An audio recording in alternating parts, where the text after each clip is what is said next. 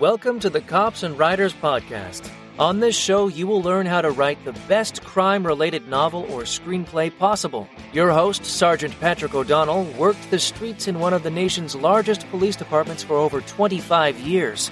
Ride along with O'Donnell and his expert guests as they help you navigate the oftentimes confusing and misunderstood world of law enforcement. O'Donnell and his guests on this show do not represent any law enforcement agency. The content of this show is not meant to be legal advice. You think you need a lawyer? You probably do. Hey, Cops and Writers, thanks for being here with us today for another episode of the Cops and Writers podcast. I'm Patrick O'Donnell, and I'll be your host for today's show. My first order of business to thank those of you who are patrons of the show, most notably Frank Carson, Francis Sheldrick, Kathleen Donnelly, Fran Cross, Gary Edgington, J K. Doan, Kathleen Kovacic, and Richard Towles. Your generosity helps pay for the software, equipment, and my time producing this show.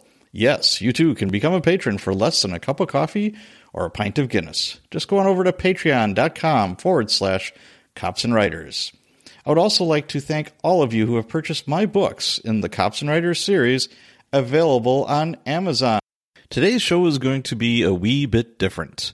My good friend and fellow podcaster Vic Ferrari had me on his show, N Y P D Through The Looking Glass, a while ago, and today's show is a special rebroadcast of that episode. So, today, I'm in the hot seat. I hope you enjoy this special episode with Vic Ferrari interviewing me. In today's episode, we discuss growing up on the south side of Chicago and the influences that got me interested in a job as a cop, my internship with the Milwaukee County Sheriff's Department while I was in college, my path to becoming a Milwaukee police officer, the different positions I held on M P D as a copper and sergeant, being in charge of special units, including undercover operations, some of the most stressful events on the job, post-retirement for me, including writing novels, consulting, public speaking, and podcasting. All this and more on today's episode of the Cops and Writers podcast.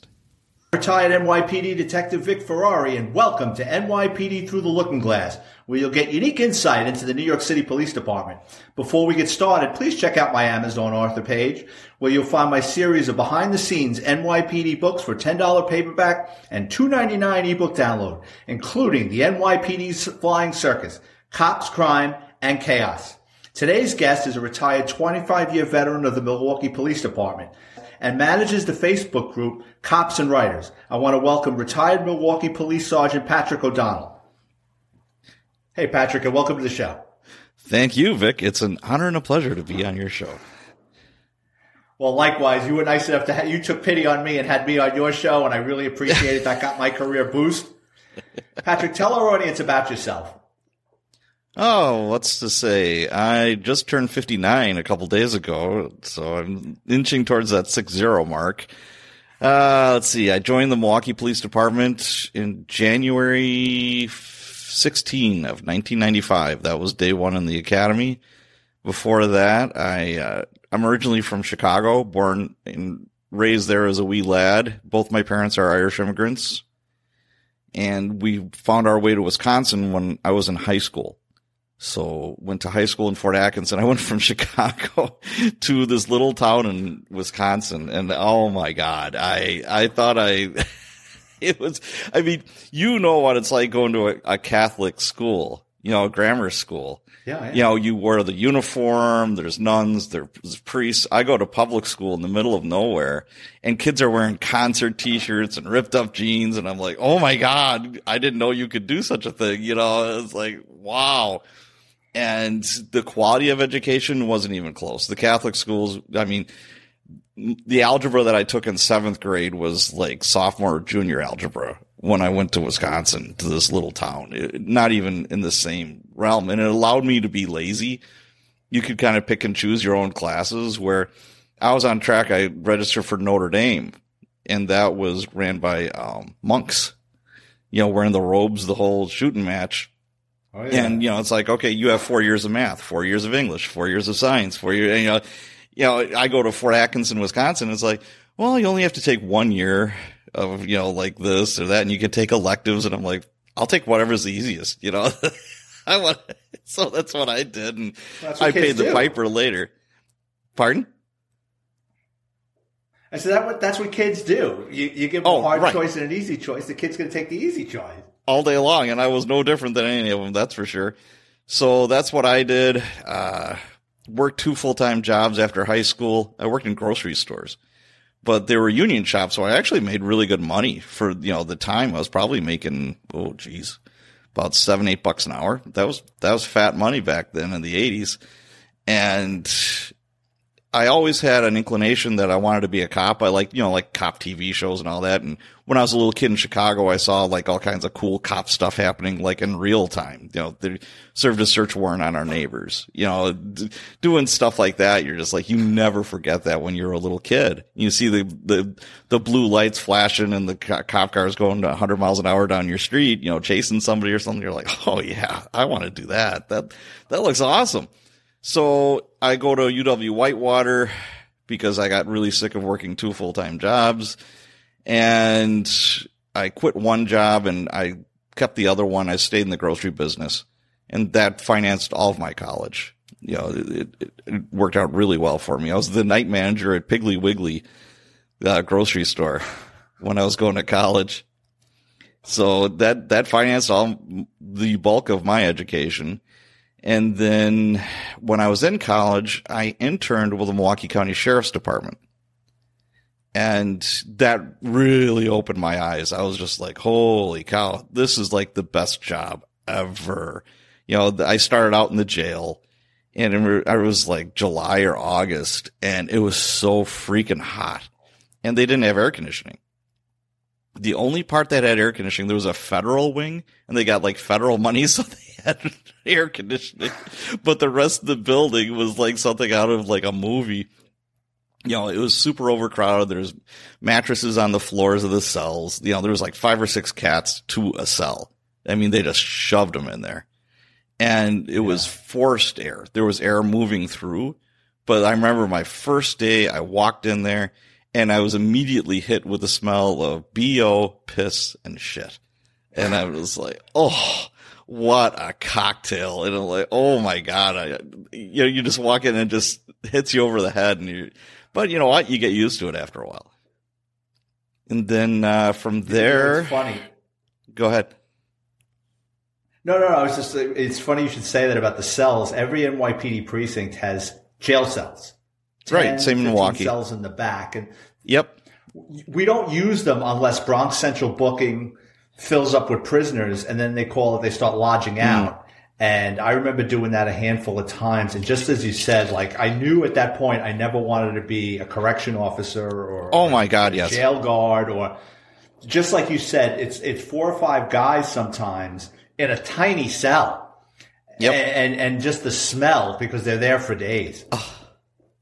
It's just, yeah, it's not the creme de la creme that's getting arrested. You know, a lot of these people, you know, go months b- before they see a shower. You know, they're wearing socks that they got, you know, for Christmas two years ago or some shit like that. They haven't washed yet. You know, it's, it's, it's horrible. So God bless our correction officers. My hat's off to you. I would not want that job.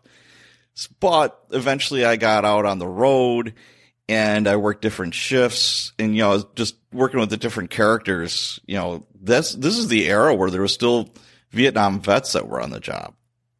You know, this is the eighties. So, you know, it's, it, I interned in eighty-six. So yeah, I, I got to work at the airport. I mean, all kinds of cool stuff. And it was just, it was an eye opener. And I'm like, yeah, I'm ready to go, man. Graduated from college in eighty-eight, and I didn't get on the job till I was, until ninety-five. You know, it was back then, it was really hard to get a police job, and I don't test all that great. So I w- wound up being a twenty-four hour manager at an IHOP. I wound up being a car salesman, a bartender, and then finally I got on the job. I was on the list for four years, the waiting list. And that's with the Milwaukee Police Department.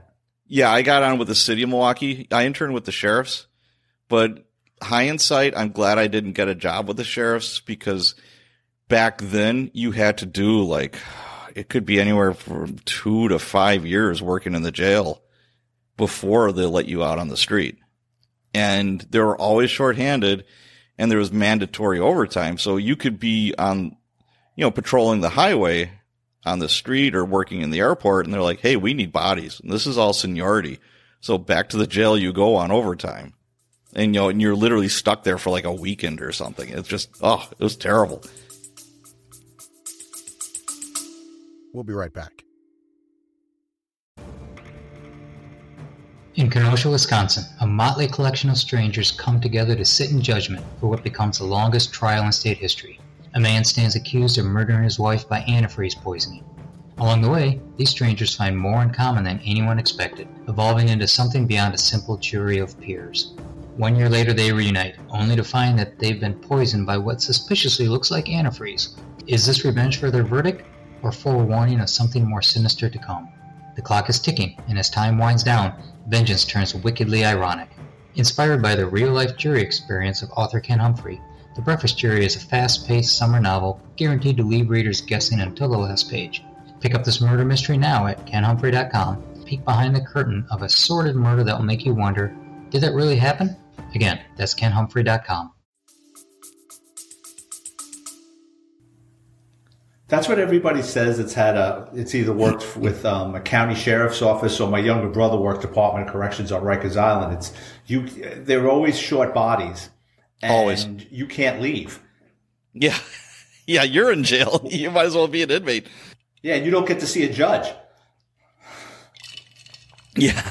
Yeah. What was it like? So you hit the street, you, you hit, you hit the streets in ninety-five, right? Yes. So what was that like for you? Oh, it was awesome. I, I got sent when I was done with field training, and field training was six weeks with one F T O, you know, somebody that's kind of, that's a police officer that's showing you the ropes. I know that's different than New York. You have field training sergeants that actually take people out, right? The, the newbies. Mm-hmm. Yeah. Yeah. It's not like that. It used to be I detectives, was, but then they got rid of them. Okay. Yeah. For us, it's an F T O. You got paid an extra dollar an hour when you had a recruit. And you got a built-in thirty minutes of overtime where you'd have to fill out an eval on them at the end of the shift. So that was their incentive, quote unquote. And later on, I became an F T O, and you couldn't pay me enough for some of the rocks that I had. Oh my God. They're just some of them were superstars and some were just so dumb. Oh my God. You know, you're just like, I can't fix stupid. You know, I'm sorry. You know, just, and the other ones were, you know, it's like, what, are you a twenty-year vet? How did you get so good in this short amount of time? It, it was amazing. But I uh, I wound up at District five on late shift, which was midnight to eight. That was my home for about six years, a little bit more. And that was one of the busiest parts of the city as far as, you know, I was in a um, squad, had a partner, and you answered calls for service most of the night. You know, you did get into some... If you were lucky enough and you knew the right people, sometimes you got into some fun stuff like doing plainclothes stuff, you know, and that was more or less I would fill in. You know, I'd have a buddy that went to the tavern car. You know, we call it the tavern car. It's a licensed premise car where they'd go after taverns. And, you know, obviously that was plainclothes. Either you're going to sting the tavern or you're going to go after the people that are in there. You know, they're trying to gather intel and you're going undercover. And if somebody was sick, this one buddy of mine, with his partner was sick. He's like, yeah, have O'Donnell. I'm like, oh, cool. So, you know, I got to go play Secret Squirrel, you know, have some fun, you know, all that kind of good stuff. But for the most part, when I was at District five on late shift, it was all taking assignments and, you know, there was some proactive stuff too. Every night was a chase. And I'm no lie. Every night, one of my partners or me was in some kind of car chase or more than one. It was just nonstop fun, and at least one shooting a night, if not more. This is, you know, the crack wars. You know, we we're in like the high, mid to high two hundred homicides for a year, and we were, I think, a little over a thousand non-fatal shootings. So I mean, it was just rock and roll time. It, every night was just craziness. Yeah, I was researching that about Milwaukee, and I couldn't believe the crime statistics. It's almost like it's like a mini New York. Yeah. Actually, I think New York is safer. You, per capita, it's it's a lot safer. Was there a lot of guns on the street back then? Oh, a ton. Oh, just a ton. Like I said, you know, I just – the criminality that was going on, it was all – most of it was over crack cocaine. You know, we call it the crack wars. You know, you have drug dealers that were dealing in the wrong area. They would get killed. You had drug dealers that were selling, you know, ivory soap or uh, drywall, pieces of drywall. That will get you killed. That will put, you know, somebody's going to put a bullet in your head. Or, you know, you, it's like, hey, there's a crack dealer over there on the corner. I know he's got money, so he's going to get jacked. You know, so now the shootout comes. Or the, you looked at my girl wrong in the club. Or the, you know, the stupid shit, you know, mom loves you more than me, or, you know, you drank the last beer, or you were cheating at cards. I mean, been to all those. What was back then? Like, what guns did you guys carry? When I got hired, they were transitioning from the Ruger um, three fifty-sevens that they could only put thirty-eight oh, caliber wow. bullets in. And we transitioned over to the Glocks. They were model twenty-two. They were the forty cals. We transitioned over to the Glocks. So w- being a new recruit, you got the newest of everything. So we had Glocks. Our entire class had Glocks. Why would they give you a three fifty-seven Magnum with thirty-eights? Like, I don't, I don't get know. That. Like, wouldn't they just give you a thirty-eight to shoot thirty? I mean, I, I know yeah. that you could fire thirty-eight caliber rounds to a three fifty-seven Magnum, but why? I think it was politics. I think somebody said that, like, the mayor didn't like the idea of, you know, a bunch of dirty Harrys running around in his head. That's what he thought. So it was like, well, yeah, give him thirty-eights instead. Schmuck. Yep. Politics. Oh, I don't get that. It's, it's, it's just, it, that makes no sense. No, it doesn't. But yeah, I mean, even, most of the old timers, they, they embraced the Glocks, and even they liked them because, you know, oh, it's a yeah. fifteen round magazine. And, you know, one in the chamber, so you got sixteen rounds compared to, you know, the six shooter, and everybody you're arresting has a semi-automatic. You know, the days of the six shooters were, I oh, mean, yeah. yeah, every now and then you'd bust somebody that had a revolver, but we called them ghetto guns. You know, the handle had, you know, black electrical tape around them. Yeah, you know, it's like, that's why I get yeah. a kick out of movies and T V. You know, you have criminals with these really nice guns of like, no, not at all. Some of them wouldn't even shoot. You know, they're all rusted out and shitty or whatever. Or blow up in their hand or... Oh, yeah. yeah. Or rounds that they found while like, doing a burglary that, you know, that oh, don't work. And... Oh, they're putting, you know, they've got a thirty-eight caliber uh, revolver and they're putting, they're squeezing like a forty-five in there or a twenty-two. They're like all loose and stuff. I'm like, what is wrong with you, dude? It's never the same manufacturer, you know. You know, it's like you arrest somebody that's got a gun, or you know, there's some kind of gun offense, and you know, you bust it open. Almost never is it going to be like Winchester, you know, like nine millimeter or Luger nine millimeter or whatever. It's like a potpourri of different, like uh, different uh, manufacturers and all that kind of stuff that don't exist anymore. Yeah, that's you know, true. It, it's a company that went out of business in the fifties. I remember right. locking up a guy one time in a drug spot, and he had a, um, it was like a Mississippi Gambler gun. I think it was a thirty-eight long, I think was the round, if memory serves okay. me correctly. And I'm like, I was a rookie cop. I didn't grow up around guns. So, right. you know, it was like one of my first gun collars. I'm all excited, and I'm trying to open this thing, you know. One of the old timers goes, no, it's front brake. And I was like, what the fuck is this? Like, this looks like something Wyatt Earp would have. Ghetto gun, to quote you. You're right. Ghetto guns. Now, I was reading your biography, and I see you had quite an interesting career. Tell us about that tense standoff you had with the guy that held a rifle to his kid's head.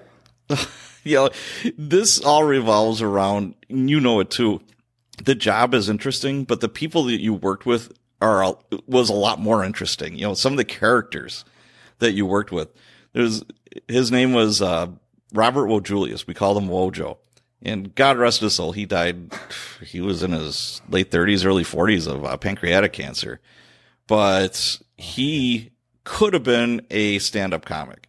And he was one of those guys that would walk into the bar, you know, you'd have choir practice at eight o'clock in the morning after your shift, and he would just say something, it would take two minutes and everybody would be just crying, laughing. Oh my God, he was so funny. And... he hated overtime. He could not stand overtime. And sometimes, you know, you just don't have a choice. So it's a busy night. There's like a couple shootings here and there, you know, maybe a homicide. And things calm down after about four or five o'clock in the morning. You know, it's like everybody gets to catch their breath. And I was one man and he was one man. We're the only two cars out of the district for late shift that only had one cop working. And we were the only ones available. Everybody else was inside with arrests. So it's like, all right. So you're kind of driving around on eggshells. It's like, I hope I don't see anything. I don't want to see anything. I just want to go home. You know, it's like you had a busy night and it's like, oh, please don't let anything stupid happen. So we get a call for a man shooting a rifle out a window. Now, this is like seven o'clock in the morning. So that's a little unusual. You know, it's seven. Now, if it was two o'clock in the morning, we'd be like, yeah, okay, another day in the hood. You know, no big deal. We're surrounded by gunfire every night. And we, and I'm like, okay. So the dispatcher's, you know, like fifty. And I'm like, fifty. And he's like, fifty-one. And, you know, Wojo answers like, and it's like, okay. He was in the hole. He was snoozing. Yeah. So he, he got woken up and it's like, okay, take the man with a rifle. And he says, oh, multiple callers for this one. You know, the dispatcher's being kind of funny. And I'm just like, oh shit, this is real. If you have different people legit, calling right? about the same thing. Yeah. Because a lot of times, you know what, that's like you have one caller saying, oh, yeah, man with a rifle, man with a machine gun, man with a machete, you know, whatever. And it doesn't come to fruition. But when you start getting multiple callers from different, you know, different addresses all saying the same thing, then you know you're in the shit. And it's like, all right, great. So now I'm really awake. And I'm like, so I'm kind of far away from the hitch. And it's a four-person um, apartment. You know, there's a lower level with two apartments and an l- upper level with two apartments. And I know where it is. I have it in my mind's eye. I've been there before. And I tell Wojo, I'm like, hey, park, you know, whatever, like a block away. We'll walk up on this. We'll all be tactical. You know, we're we're going to be safe with this. Right. And he's like, yeah, right, brother. Oh. And he just starts laughing at me. And I'm like, motherfucker, I know what he's going to do. He pulls up in front of the house, which is the last thing you want to do, especially if somebody's got a rifle. I wouldn't go to a barking dog. I would never pull up in front. That's one of the first things you learn as a rookie. You know, you don't want to get ambushed. So he, he pulls up. So I get there, and the sar- there, there was one sergeant working, and he says, I'm literally on the other end of town. He said, it's going to take me a while to get there. Just, you know, keep me advised. And I'm like, okay, sounds good. And, you know, SWAT, our tactical enforcement unit, they didn't start till... If they didn't have a warrant, a lot of times they wouldn't start till eight, eight or nine o'clock in the morning. Sometimes it would be later, depending what they had. You know, they had training schedules and all that. So right. It's just us. So I pull up where we're supposed to meet. Of course, Wojo's not there. I pull out the twelve gauge shotgun. We didn't have uh, rifles back then. So I'm like, all right, I'll take the gauge. And I'm going up against the building, and I'm trying to raise him on the air, and he's not answering. So now I'm worried. I'm like, oh, shit, is he okay? And the dispatcher, you know, catches that, and he's like, yeah, fifty-one, where are you? fifty-one, fifty, let me know how fifty-one is. And I'm just like, oh, shit. So now I'm speeding. Every, everything's going fast forward. I'm, you know, I'm I'm hugging the wall line of this building, and sure enough, there's Wojo's car right in front. I mean, he's like right there, and I'm like, son of a bitch.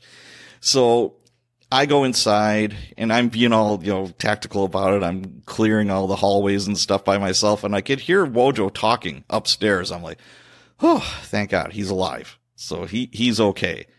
So I inch up there. I got the gauge, and he looks at me, and like I said before, he's just Mister Funny Guy. In some of the most, like, stressful situations in the world, he still had a smile on his face. This time he didn't, and I'm like, okay, this is bad. So he yeah, kind of gives up. me the nod of like, check this shit out. And he's got his gun out. He almost never took his gun out. I'm like, who are you, Barney Fife? What's wrong with you? You know, it's like mine was out every night. And I kind of peek into a bedroom. There was a smaller apartment. There's a bedroom. There's a guy wearing just his boxers, laying on his back in bed. And he's sweating profusely. And he's got the thousand mile stare going. And he's got a rifle in his hand. And the The end of the rifle, the, the end of the barrel is at this, like, I don't know, six or seven year old kid just whimpering next to him. And I'm just like, son of a biscuit. Oh, this couldn't be any worse. So, you know, Wojo actually had somewhat of a rapport with this guy. So I was the, the cover officer and it's like, well, I want to shoot this guy, but his finger wasn't on the trigger. So I'm like, oh boy, you know, it's like if the finger goes to the trigger, I'm going to have to shoot him, but I've got a shotgun. That's not the ideal weapon for this when he's got, you know, this kid pulling so close to him. I don't want to hit the kid. So it's like, okay, I could transition to my pistol, but I've got nowhere to go with the shotgun because we didn't have slings. And I'm like, and I don't know if there's anybody else in this room, if he's going to attack me. No, he's going to get the shotgun, you know, blah, blah, blah. It was just a cluster, you know, and I'm just, I was sweating bullets. And then, you know, Wojo kept on looking at his watch while he's trying to negotiate with this guy. And, you know, I go over the air and I tell the dispatcher what we have. Well, now the cavalry's coming. You know, you can hear the sirens coming a mile away. You know, the tac squad, they get out of their tactical pajamas and put on their gear and, you know, do whatever they do. Everyone's screaming to the scene, and Wojo's just, he keeps on looking at his watch, and he looks at dude, and he's just like, listen, he said, fucker, I am not going to be here all day long with this shit. He said, you hear all these sirens? This is the circus. You know, there's going to be the SWAT team, the negotiators, everybody, they, who knows, maybe they'll even gas you. I don't know. But he said, you can guarantee another four or five hours. And he said, then I have to take care of the arrest. He says, I'm not going to be here all day. He says, put down that fucking gun, give me the kid, walk over here like a man, and let me goddamn handcuff you so, we, so we're not here all day. And the guy looked at him and says, okay. Puts down the rifle, walks over, puts his hands behind his back. And, you know, of course, yeah, I've got the giant, ginormous sigh of relief. And we're walking out, and everybody's rushing. And I said, I've got the rifle in one hand, and I've got the shotgun in the other hand. And, you know, and he's walking the arrestee out, and it's like, yeah, we got this. Don't worry about it, Sarge. What was the guy's story? Was he nuts or? Yeah, he was drunk. He was. Why was he? Sh- he, he was crazy, but he. I think it was like a Ruger Mini fourteen, and he emptied it. We didn't know it was empty. So I'm like, oh, yeah, thank you know, God. You never know. No, and it's like, great, I would have shot a guy that had an empty gun. I mean, if his finger was on the trigger, I definitely would have. But it was just one of those situations where, you know, through the grace of God, I didn't have to. And I was super happy about it. But like I said, Wojo just hated the overtime. You know, was, you know, we had to process the arrest. And I think a detective talked to him, but he's like, he's just crazy. The guy's nuts. Right. Well, you know, and people don't realize that in law enforcement, everyone's answer is, well, cops need more training. Cops are trained enough. It's sometimes people don't want to hear this, but in, in certain instances, there's no right answer. Like you just no. said, you did everything right. You parked a block away. You crawled up there with a shotgun because you've been told that the yep. guy's shooting a rifle out the window. You go up there, and now, you know, how are you supposed to know that now – there's a guy, he's got a rifle on a kid, and like you said, where do I put this shotgun? If I start moving around, he might yep. start shooting at me. If I start going for my, my pistol, there's no right answer sometimes. There's just not. No, police l- live in the world of gray. You know, it's like you have you train as much as you can, as best as you can. You know, and I'm I'm a proponent of training. You know, that that's that's great. But nobody could train for what just hap- what I just explained. And that doesn't make me unique in any way, shape, or form. You know, thousands of cops have gone through scenarios like that. And it, and it always, not always, but most of the time, it, it just works itself out. And we're just lucky like that sometimes. Right. But it, it's just, there's so many variables in every situation, the weapon you have, the weapon your adversary has, the conditions. You know, if it was raining, you, you, I mean, it just, there's just so many things that factor in that people just don't take into consideration. They just think the cops go in there and light somebody up, and it's not like that. Right. No, no. I mean, there are situations where you do have to go in right away, and there's there's no getting around it. And somebody does wind up getting shot right. and killed. But there's other times where you're outside. Okay, it's Wisconsin. I mean, I was with my partner. We got a call for a uh, shooting, and we know it's a dope house. We're walking up on the house and we hear a shotgun rack. It's like, son of a bitch.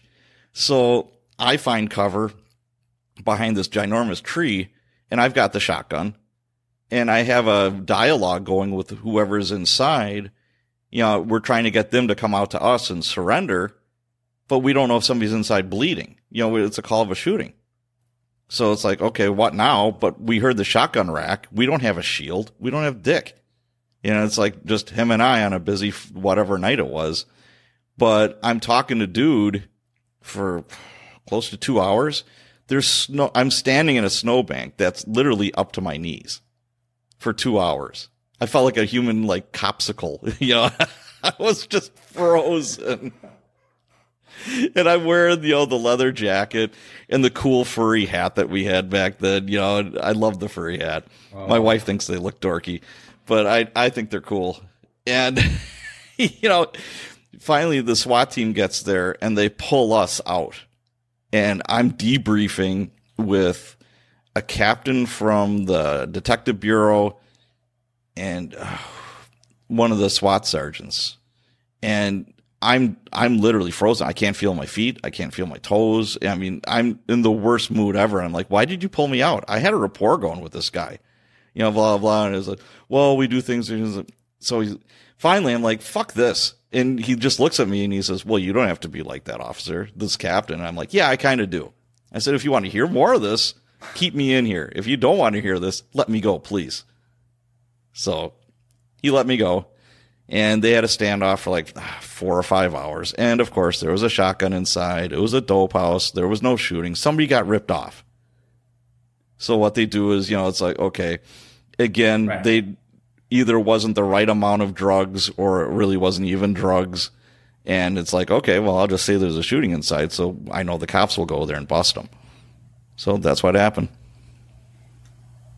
Yeah, people use the police, unfortunately, to do their dirty work. Calling gun runs on somebody they don't like, or like oh. you said, a nine one one call to a crack house just because, like you said, they got ripped off or they got a kick in the ass for hanging around too long. Or yes, exactly. Whatever yeah, whatever the beef was, you know, then that's that's going to happen. Yeah, it's absolutely. So how long into your career before you got promoted to supervisor? Oh, I took the test after I had a little over six years on. And they hired a bunch, but I didn't make it. And then there was another test like a year later, which was unheard of. I, I made it to like, I think my number was in the high seventies and they promoted it into the low seventies. So I just missed it by a few people. And then the second time I took the test, it was the same exact test. I answered everything the same and I was number twelve. And my partner was number eleven, so he never let me forget that. And he says, yeah, I'm better than you. I'm better than you. I'm like, yeah, by one. Really? Come on. So I made it to sergeant, and I stayed at sergeant for the length of my career.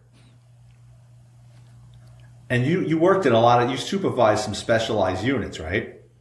I did. Um, when I went late shift, the – you know, every chief has their thing.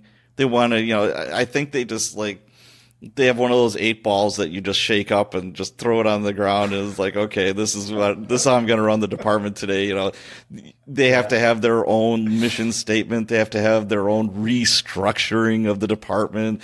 You know, it just, they have to put their label on it. Yeah. Even if it's working, they still have to F with it. They got to mess with it. And one part was every shift is going to have a gang unit. Well, I was on late shift, and kind of by default, nobody else wanted it. And I'm like, yeah, I'll be the gang sergeant. So I, my gang unit was probably like four or five guys. It wasn't many. And because I had that training, you know, the coolest part about that was having all the training, and you weren't a slave to the radio where you could actually go out and do, like, proactive stuff. That was fun, I thought. That was a blast. And I had good cops. I had great cops. Then I went late power. And late power was seven at night till three in the morning. And I was in charge of, we had like an anti-armed robbery, like suppression unit and all this other stuff. It was more or less whatever the captain wanted. Okay, we're getting killed with gas station robberies. You know, it's like, do something about it, Pat. And it was like, okay. So I grabbed my band of merry men and we'd go off and hopefully take care of the problem. Yeah, and it was just, it was a ton of fun because, again, maybe half my shift took assignments and the other half didn't. They were on special cars. You know, I was in charge of the tavern car at night. You know, it just, you know, if there was a problem tavern where there was people getting killed on the regular, you know, the captain would be like, hey, I need that bar shut down. And I'm like, say no more. I'd go in, I'd give them tickets for health code violations, you know, not having the exit sign lit up, not having the occupancy permit, not having, you know, it was kind of like the Al Capone thing. It's like, if we can't get you doing all the dirty stuff, I'll, I'll nitpick you to death. And sometimes that worked, actually, you know, or, you know, it's like your third or fourth homicide in a month. And it's like the city's finally like, all right, I guess we're going to take your license. And, you know, people don't realize that when a lot of bars and restaurants, especially the licensed premise or unlicensed premise that stay open late, you know, the more problems you have in these places bring the cops. And the cops yep. don't, you know, they're going to shut you down. Like you said, a homicide or people are always getting thumped out front. The funny thing in New York is like the mob control bars and clubs. Like, you didn't fuck around in those places because the bouncers would take you outside and beat the living daylights out of you and dump oh, you two okay. blocks. So get into a fight in one of those places because you could lose your life afterwards for, for bringing the cops to that place. Oh, okay. That's the way it was in New York. I mean, and then the other place is mm. just the morons that would just constantly do shit. We would, um, if the precinct didn't shut you down, we had Vice. Well, first they were called Public Morals and Vice, and like exactly like you said, health code violations. Yep. A- any type of violation, they'd nitpick them to death, and then they would just shut them down. Yeah, and sometimes well, what gangs we would. Did you have there? Oh, um, we got like the Midwestern ones. We didn't have Bloods and Crips. We had like Gangster Disciples. You know, the People and Folks was okay. the general, you know, tag for them. You know, on the South Side, it was mostly Hispanic gangs where you would have like Spanish Cobras, Latin Kings, uh, Brown Pride, Mexican Posse. You know, there was a, those were like the main ones. Then on the north side, the black gangs were Gangster Disciples, Black Gangster Disciples. There was like Crazy Insane Gangster Disciples, and there was uh, Vice Lords. So that's an influence from Chicago, right? Absolutely. It was all imported from Chicago and Gary, Indiana. We got a lot of that, a ton. Yeah, I heard Gary is a rough place. Oh, Gary's a sewer. Oh, my God. I I feel bad for anybody that lives there. I don't know what it's like now, but, brother, you know, you didn't want to stop there if you were running out of gas. I'll take my chances. I'll keep driving. See, I grew up in New York City. I know nothing about the Midwest. I mean, Chicago a little bit from what I see on documentaries. And then, you know, when we were going to talk, I started looking into Milwaukee. I had no idea. You know, Gary, Indiana, I'd heard of it. I didn't know it was a rough area. I didn't think oh. anything in Indiana was a rough area, to be honest with you. I mean, I saw Hoosiers. You know, no, no one was fucking around in that. Yeah, Gary, it, it, in the eight, in the nineties, in two thousands, it was just a just a sewer of a city. Oh my God! You know, if you look, if you Google like their crime rates, I don't know what it's like now. Hopefully, it's better, but boy, whew, it, it's a scary, scary town. So there were a lot of homicides, you know, per capita in Milwaukee, and you, by your biography, you were involved in a lot of homicide investigations. Do any come to mind? I, they all become a blur. You know, it, my I was on field training on the wagon. It was probably my second or third day on the street, and we got a call for a stabbing. This is like, again, seven o'clock in the morning. We're like, oh, come on, really? But my F T O loved overtime. So he was giddy. He was as giddy as a little schoolgirl. And I'm just like, really, dude? I just want to go home. So, you know, they give us a description, black male, white T-shirt, black jeans, running northbound on twelfth street from whatever address it was, armed with a butcher knife. And we're like, okay, we're getting there. Sure enough, there's dude running up the sidewalk. And it was just one of those things. It's like we all just like locked eyes. It was like out of a movie. So my F T O slams on the brakes. I jump out of the wagon. I'm, you know, I'm in the passenger seat. I draw down with my pistol, and he's running at me with his butcher knife. And he's like, the white T-shirt's just covered in blood. And I'm just like, I'm gonna have to, I'm gonna have to kill this guy. I'm gonna have to shoot him. So I scream some like police stop or whatever I say. And the guy, I think he sensed that I was probably more scared than him, and he just. Like a deer in, in the lights. He just stopped, drops the knife, falls flat on his face. My partner, you know, my F T O goes over there and hooks him up. And, you know, we get him up, and he, my F T O looks at me and says, just so you know, usually they're running the other direction when we're coming. They're not running towards us. They're running away from us. And, you know, of course, he's one hundred percent right. It was just, it was just one of those things. But the cool part about that homicide, I mean, it's a homicide, not cool for the victim or the victim's family. This guy got stabbed in the armpit, which is a bad place to get stabbed. And it was over a card game. And there's pulmonary arteries in there that could get pierced. So I'm in the med unit, and we call our ambulances med units. So the paramedics from the fire department, those are like the real medics. They're amazing. And they've got two I Vs going on this guy. They got his feet up in the air, and he's just gurgling. And my F T O is just like, get a dying declaration from him. And he slams the, the doors of the med unit. And I'm like, I think I remember that part of the academy. I'm not one hundred percent sure. So I'm like, who killed you? And I'm just like, gurgle, gurgle, gurgle, yeah. gurgle. And I'm like, okay. So we get to the hospital, and it's amazing. When you go to a, a class a level one or a class A or whatever they call a trauma center. I mean, they're, they're amazing. You know, they have this team yeah. of doctors, nurses, and techs, and it's a teaching college. You know, there's a medical school, and you know, there's probably like three or four docs, and one doc is like the conductor. He's in charge of all of it. Yeah. And he's kind of down by the guy's feet, and he's making sure everybody's doing, you know, what they're supposed to be doing. So they get him kind of, um, they get him stabilized, and I look at it at the doc, and I'm like, hey, uh, is this guy going to make it? He says, shit. He said, if it was you or I, we'd been dead before we got here. He said, this guy's going to live forever. As soon as he says that, boo, straight line. And I was like, oh, shit. Are you serious? So, yes, totally serious. So this goes on for, he, he coded three times. Then the final time, the doc that said, yes, uh, he's going to live forever, grabbed a scalpel, opened up his chest, and got a rib spreader and started doing open heart massage right there. And wow. Here I am. I'm literally like six feet away. And I'm thinking to myself, is this every night? Holy shit. What did I get myself into? You know, and he passed away. He died. And, you know, detectives come, the medical examiner comes, you know, blah, blah, blah. I, I didn't get home that day till probably four or five in the afternoon. And I got home. I was still so jacked up. You know, I looked at my ex-wife and I'm like, this is the best job ever. I can't believe they're paying me to do this. This is awesome. This, I have a front row seat to the craziest stuff ever. But, you know, obviously every night was not that, obviously. But boy, it just, yeah, it, it was, it was incredible. Did he give you I a was name? Super lucky. No, he just gurgled. I've only, I took another dying declaration. I was on a, We were the backup for an undercover car. People were getting mugged in the in a city park. So we had a couple of undercovers just dressed as like normal people, and we were their backup. You know, we would swoop in and go get the bad guy once they, you know, give us the the code word or whatever the hell it was. And it it just it was it turned into a super busy night.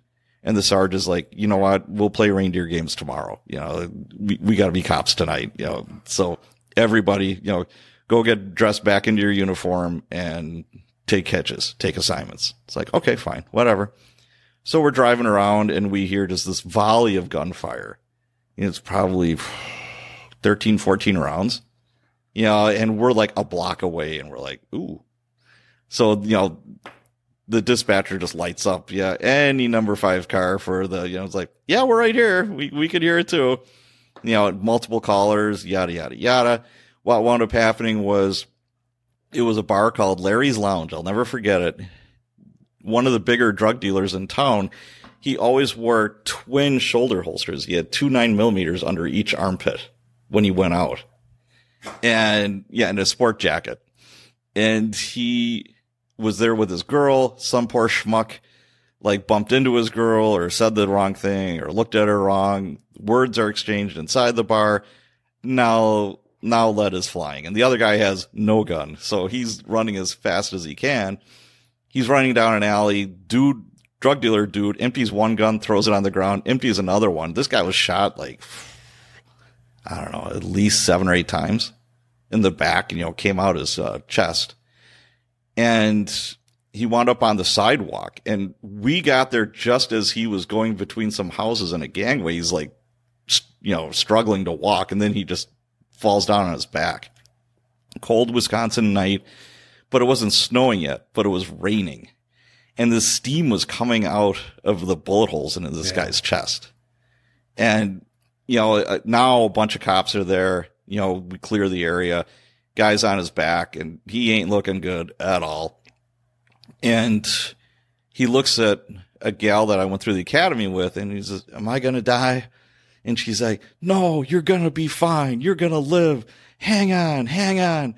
And the paramedic's behind her. He's going like, he does that. You know, he's like, he ain't going to make it. You know, you know they're working him, but they're like, no, he ain't going to make it. Right. So I looked at him and I said, no, dude, you're going to die. Who killed you? And he says, what do you mean? You know, now his eyes are huge. I said, you're not going to make it. I said, who shot and killed you? We need to know. And he looked at me and says, fuck you. I said, that's not the answer I'm looking for. Come on. I said, you're going home to Jesus or who knows what. I mean, you know, whatever your proclivity is. And he's just like, oh, finally, he looks at me and he said, Scooby-Doo. And his eyes roll back in his head and he's dead. Scooby-Doo was the name of the drug dealer. So we spent eight hours looking for Scooby. We, I mean, we worked till like, oh, God, five, six, seven o'clock that night looking for Scooby. We didn't scoop him up that night, but we got him the second night. Oh, that's good. Yep. But, yeah, that's the only other dying declaration I ever took. Oh, yeah, that was a good one. Well, speak... Well, speaking of homicides, a few years before you went into law enforcement, serial killer Jeffrey Dahmer was arrested by the Milwaukee Police Department. Now, I'm sure you know guys that were involved in that case or you've heard things. You got oh, anything? Because yes. that's the listeners want to hear. Well, Annie Schwartz was the um, reporter who broke the story. It was in District three. I spent a year in District three. I got transferred out of five. And I, again, you know, new chief, I know, let's transfer half the city around. You know, what could go wrong? That that makes a ton of sense. So I got caught up in that big transfer. Pisses everybody off. Oh, hell yeah. You want to talk about a morale killer. Oh, my God. They don't because get it. We're all, we're all very territorial. You know, it's like if you're happy where you're at, you don't want to leave. You know, it's this is the best. You've got good chemistry going with your partners, you know, with your bosses. Life is good. Why would somebody want to screw that up? But he did, but so be it.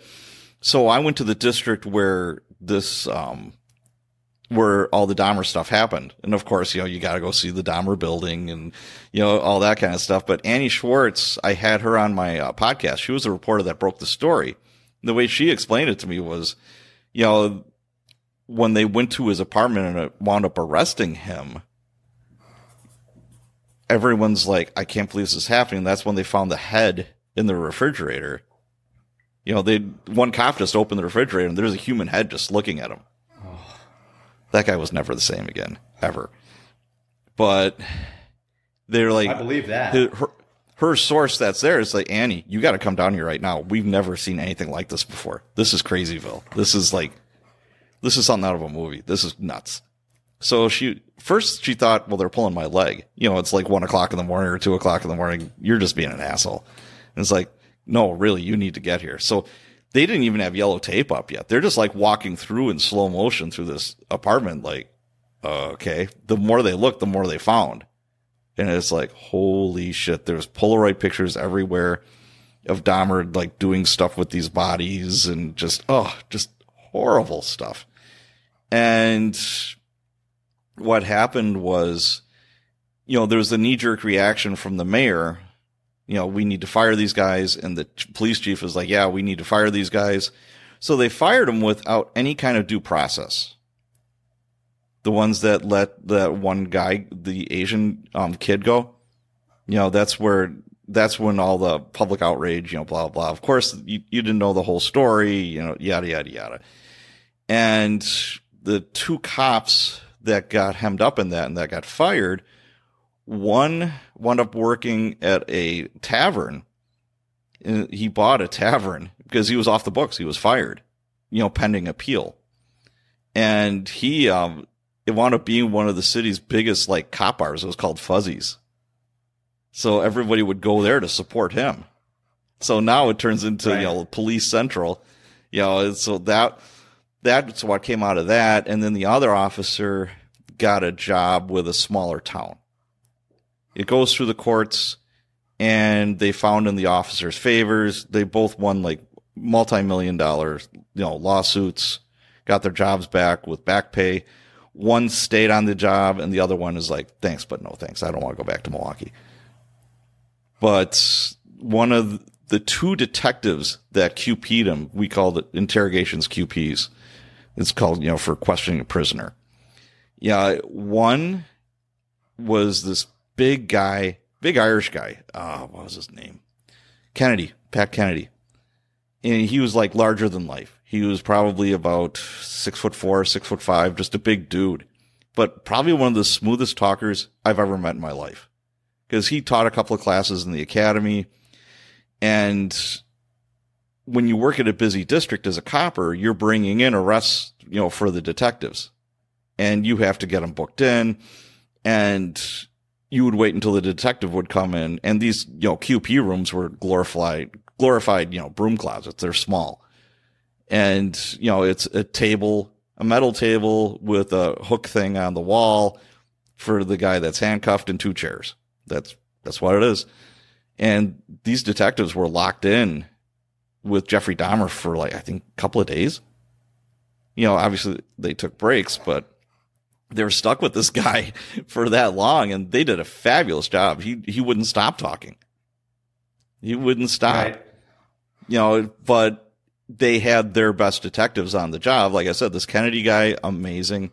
Mike Dubis, he retired out of the bureau as a captain. And he was just one of those guys that, you know, he'd show up to a scene and you're like, yeah, this guy is squared away. He knows, he knows what he's doing. He's, he's really good. And then Kennedy, unfortunately, he passed away.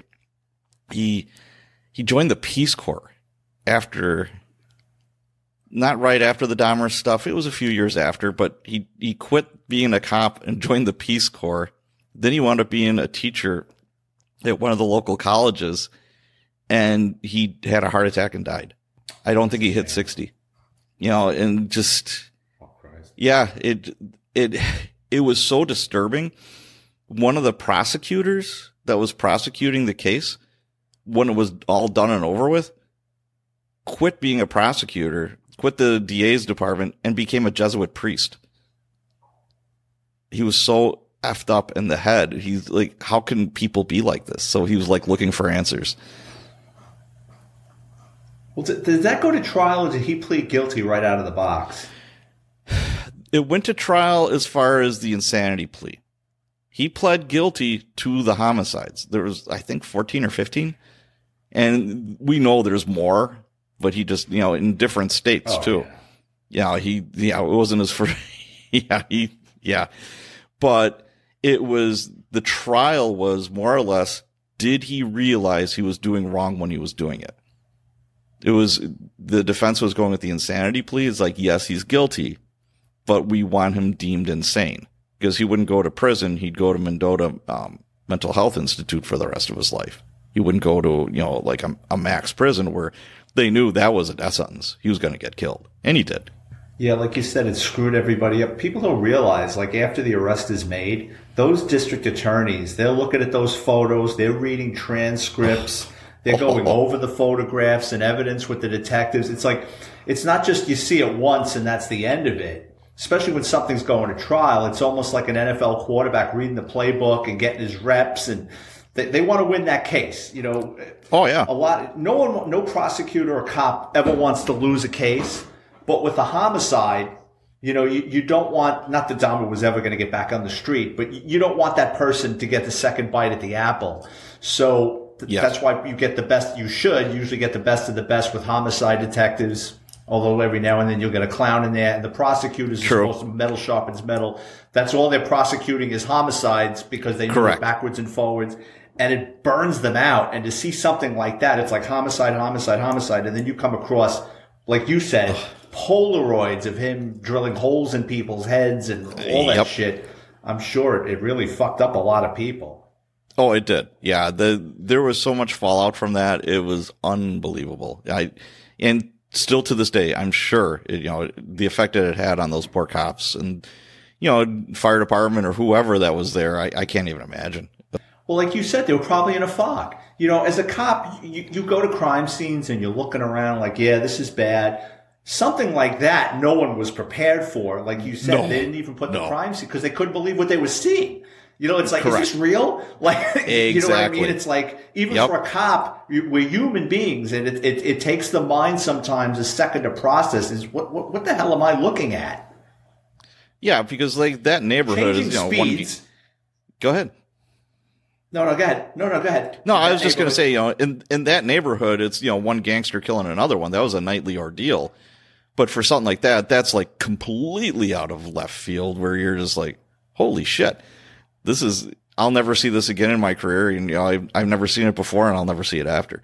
No, I mean, that's just something so out there. And the odds of yep. a cop running into something like that again. Oh, for- so I.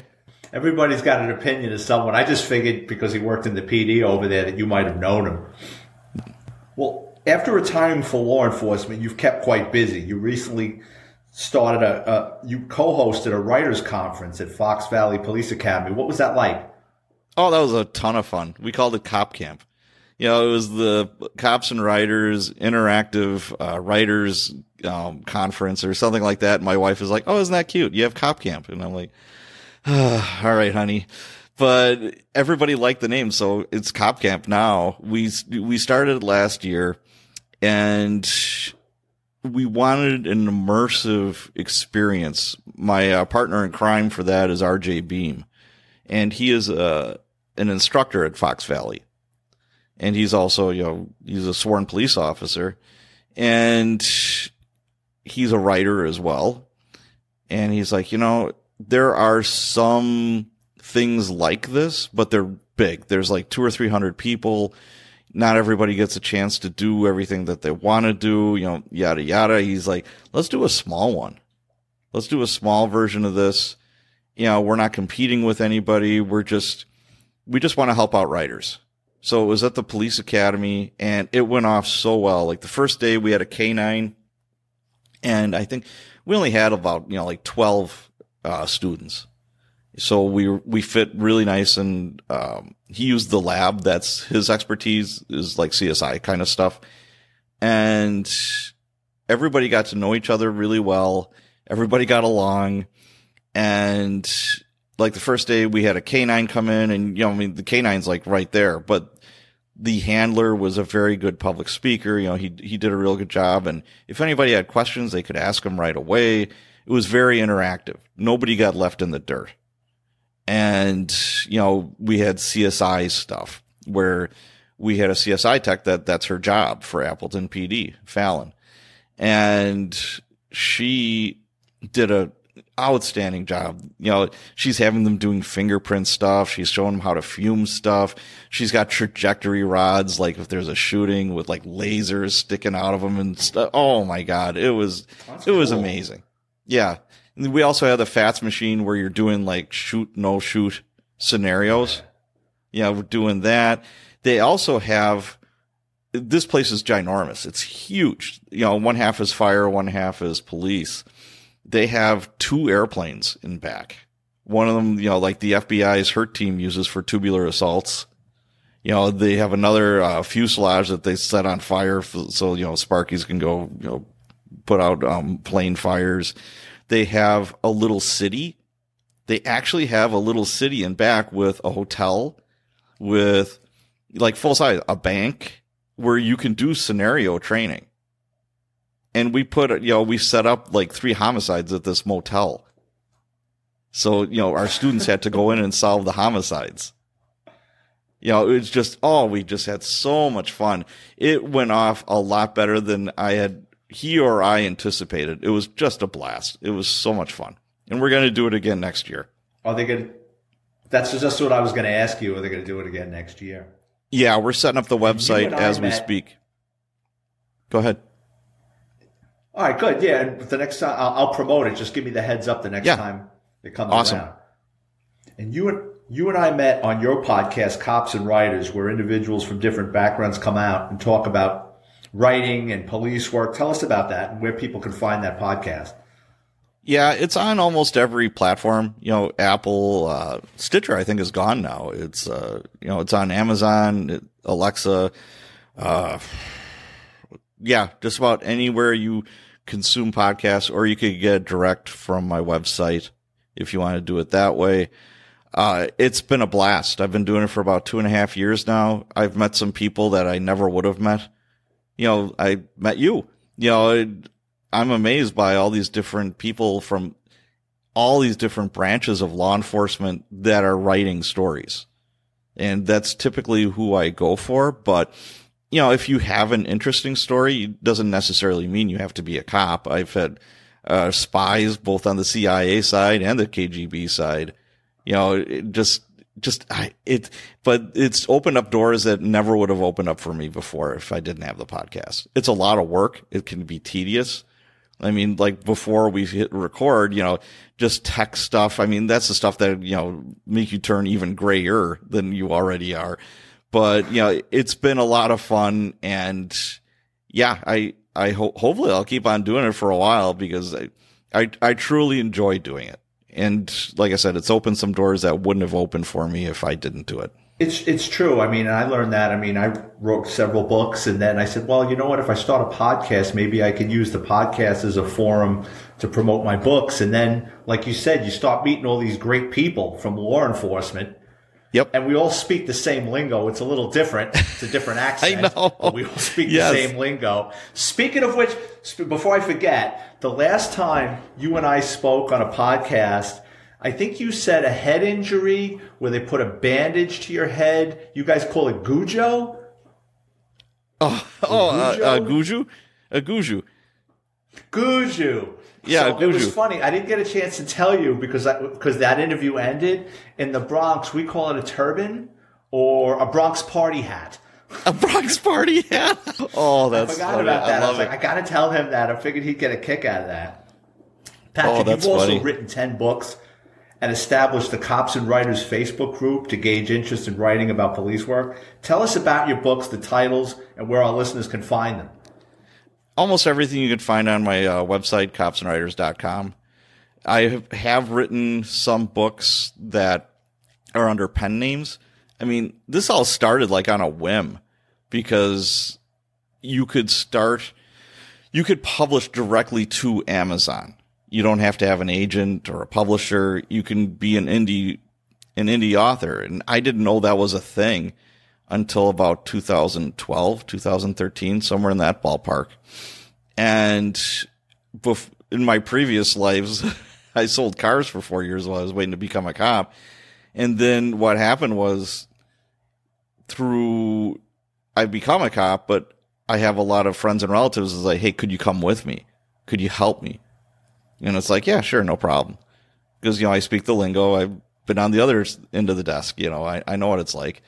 And usually things turned out well if I did that. And people is like, you should really start a business or write a book about that. So I did.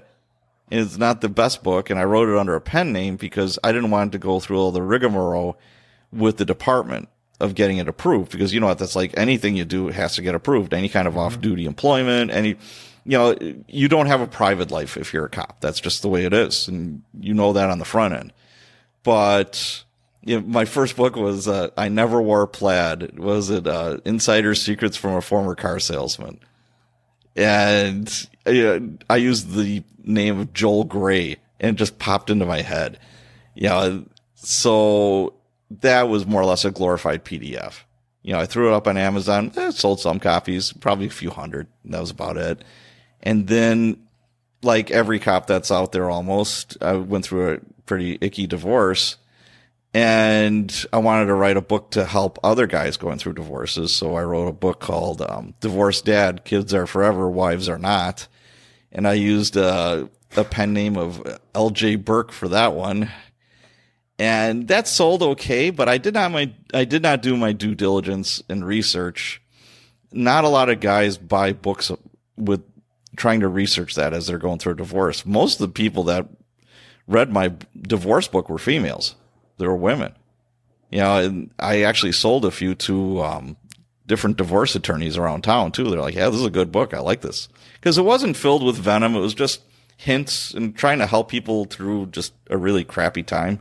You know, like best practices for telling your kids, hey, mom and dad are going to get divorced, or what's the best way of breaking it to your spouse, or what's, you know, just coping with co-parenting stuff and all that, and just the mistakes that I made, and just, you know, kind of funny stories or whatever. Looking back, I can chuckle now, but I wasn't chuckling back then.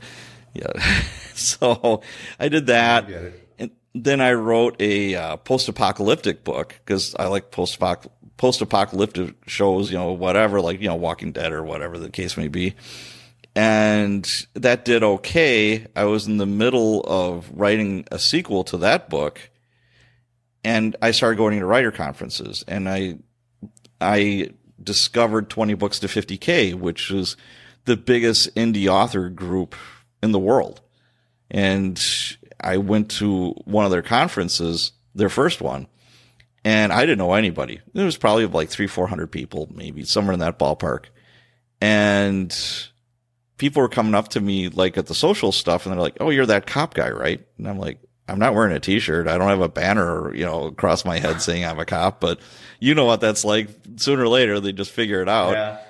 And, hey, I've got this question. I've got this question. Could you help me with this? You know, my story is that.